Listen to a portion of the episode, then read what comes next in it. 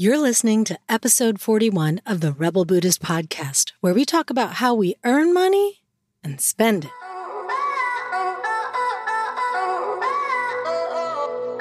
Welcome to the Rebel Buddhist podcast, where we explore how to use the science of psychology, Eastern spiritual practices like mindfulness and compassion, and the game changing work of self coaching so you can free your mind and free your life.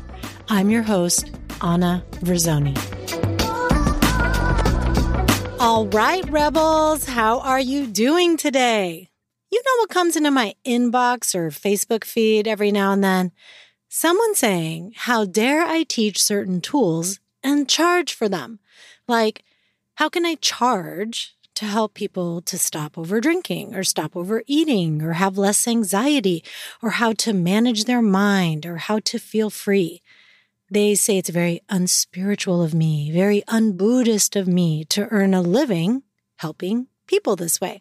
So I wanted to discuss the concept of right livelihood more in depth because I think there are some big misunderstandings of what right livelihood is and a misunderstanding of the teachings and how they were created for monastics and the way it's slightly different in teachings for lay people. Lay people meaning people who aren't ordained monks or nuns.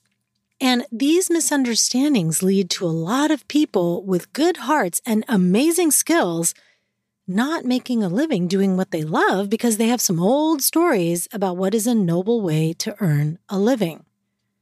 Right livelihood is a traditional Buddhist teaching, and it's considered one of the factors of the Eightfold Path to Enlightenment. So the idea is you follow these eight guidelines, and they help create the conditions that make attaining enlightenment easier. I find it helpful to not interpret these as commandments per se, which a lot of people are used to, right? Like many of us grew up being told, hey, if you behave in this way, you're good and will end up somewhere good. And if not, then you're going to end up somewhere really bad. so when most of us hear about things we should or should not do, we run for the hills, right? Or we run straight towards what we're not supposed to do. I know I do, and I know many of you rebels do too. Now, the way I was taught was to see them like they're a recipe a proven recipe from a really good chef. Sure, we could come up with our own recipe, but if we want to make life easier on the path that we choose and maybe save some time, we might want to follow some advice from those that have gone before us and see if it works for us. So we check for ourselves if practicing right speech, right actions, right livelihood, and all of that helps us grow spiritually. And if it does, great. And if not, then we can choose to leave it. Now, I know when I was taught about the Eightfold Path, I was like, oh, so that's what the Ten Commandments could have been for me. Not these fear inducing authoritarian things, right? Like I was raised super strict Catholic. You know, there's a joke that there's two types of Western Buddhists former Catholics and former Jewish people. So, anyway, I learned a lot from studying the Eightfold Path and the precepts and using them as sage advice versus seeing them as something that could like damn me to hell or not, right? And so you're going to hear different interpretations of that though. And I'm no guru. So you need to find what's right for you. Okay. But this has been what has been most beneficial for me in terms of how to think about it and work with it. So Right livelihood is a part of a series of recommendations that makes attaining enlightenment easier. And I won't go into the other seven aspects today, but just stick with right livelihood. And Jack Kornfield said, Right livelihood is considered a part of the way to enlightenment, most simply because it's very hard to meditate after a day of killing and stealing. We can use our work as a practice and a form of meditation. And I totally relate to that right? Essentially, right livelihood is refraining from types of work that cause harm to other living beings.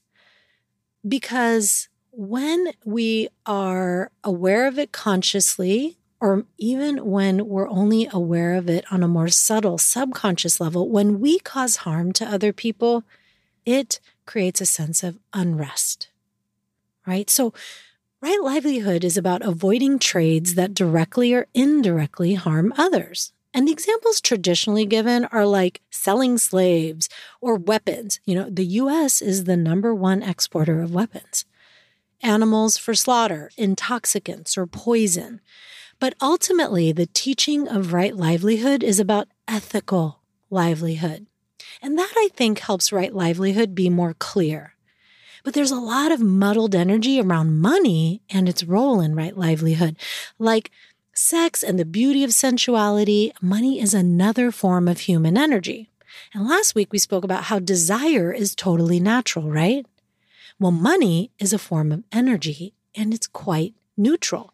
It can be used in really beneficial ways and it can be used in destructive ways. And I've noticed that almost everybody is a bit ashamed about money in some way, either ashamed to have been born with it or ashamed to not have enough of it.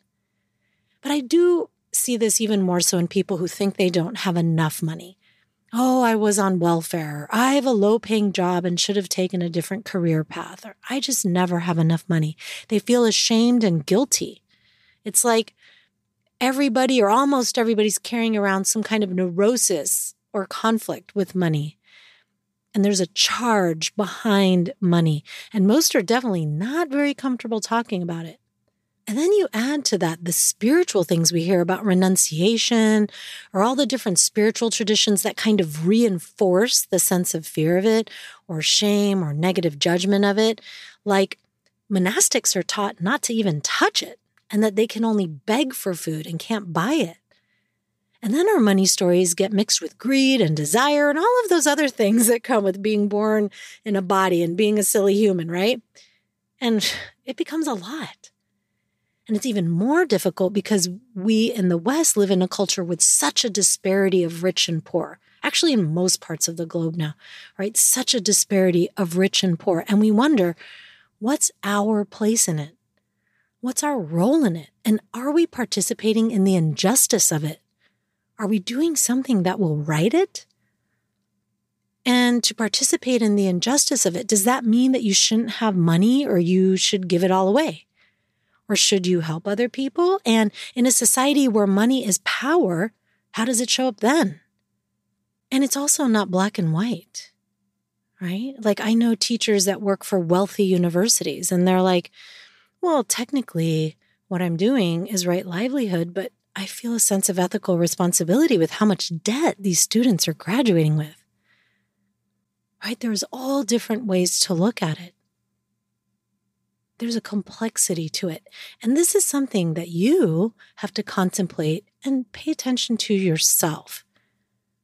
And keep in mind that those kinds of questions get entangled with the delusions of class and race and culture as well.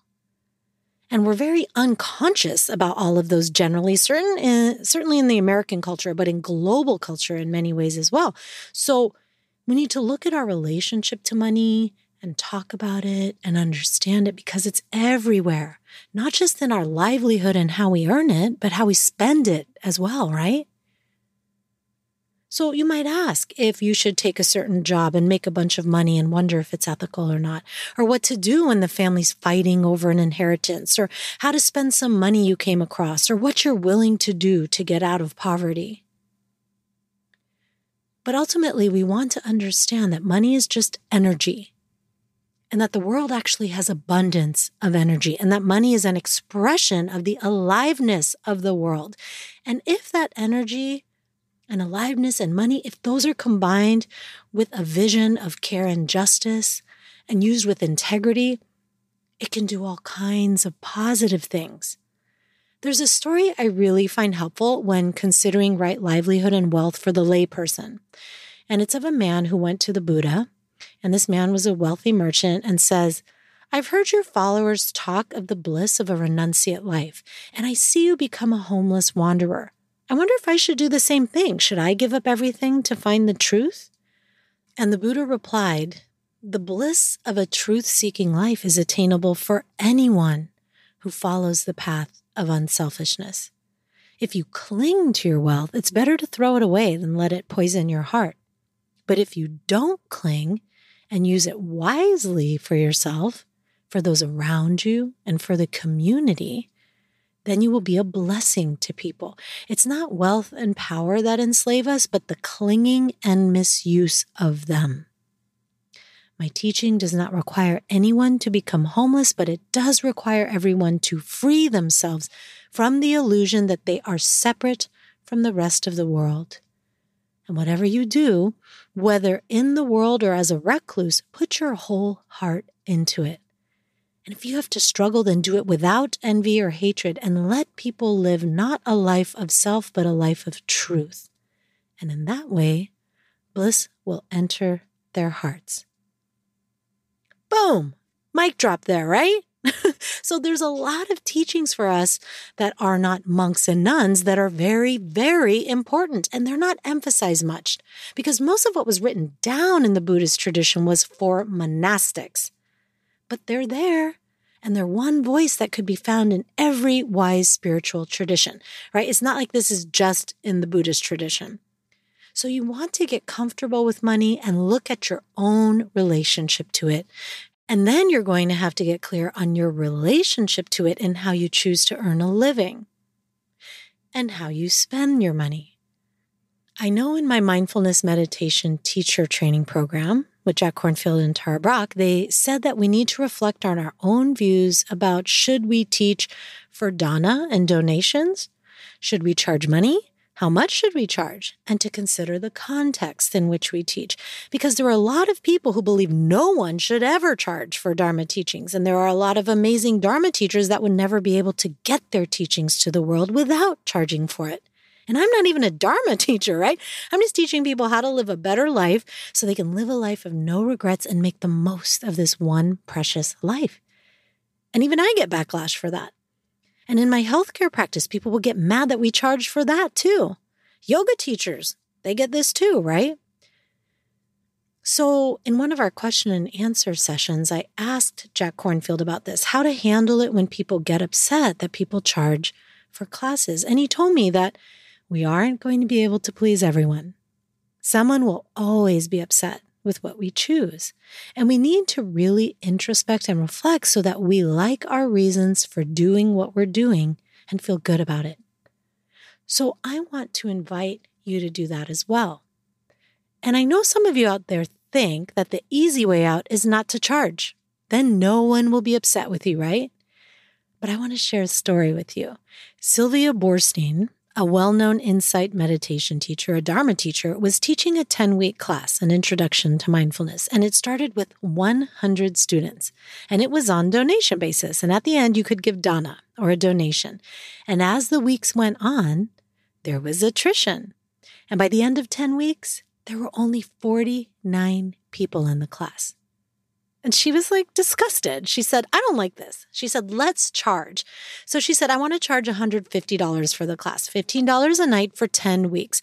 So they set it up, same class, but $150. Started with 100 people, end of 10 weeks, 96 people in the class. All right. And I found this to be true in my coaching practice as well. When people have skin in the game, they're more likely to show up and to do the work.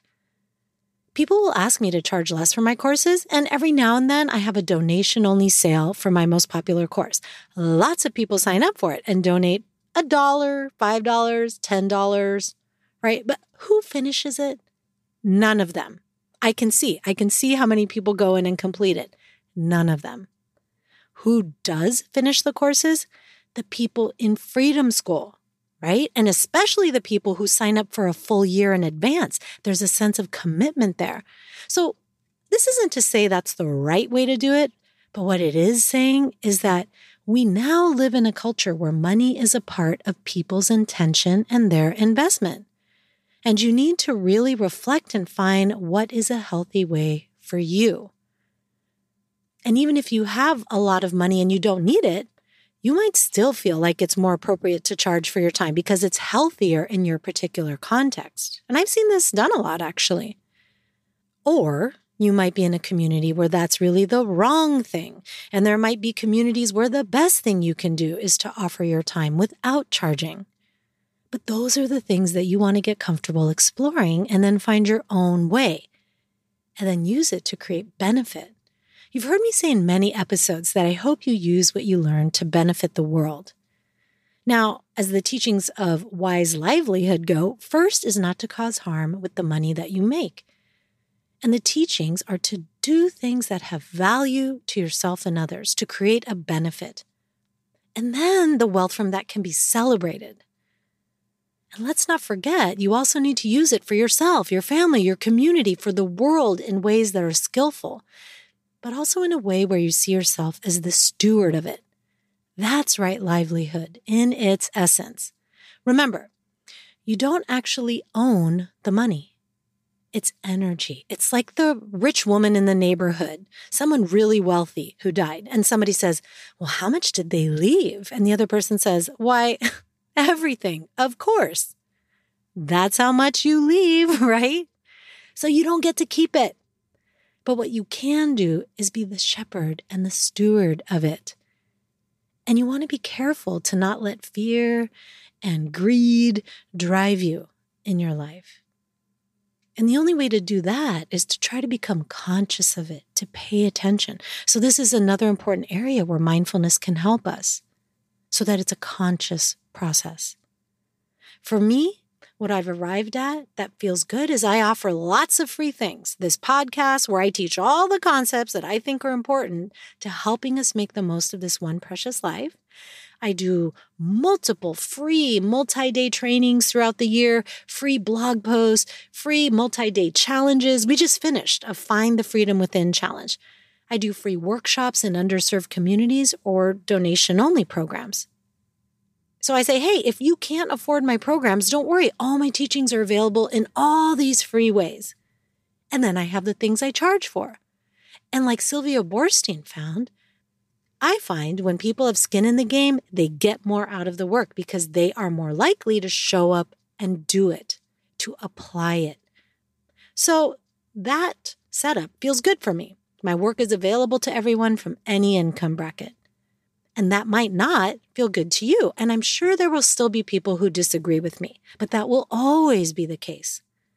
So remember, do your own exploration and find out what feels right for you and allow the space to change your mind about that in the future. You may learn something and want to change things up. Like when I discovered people don't show up regularly for free courses. We do this also ethically. Yeah in a way that doesn't harm others. And we remember that money is neutral. It's about how we earn it and how we spend it. The most important thing, rebels, is that you discover your truth and like your reasons.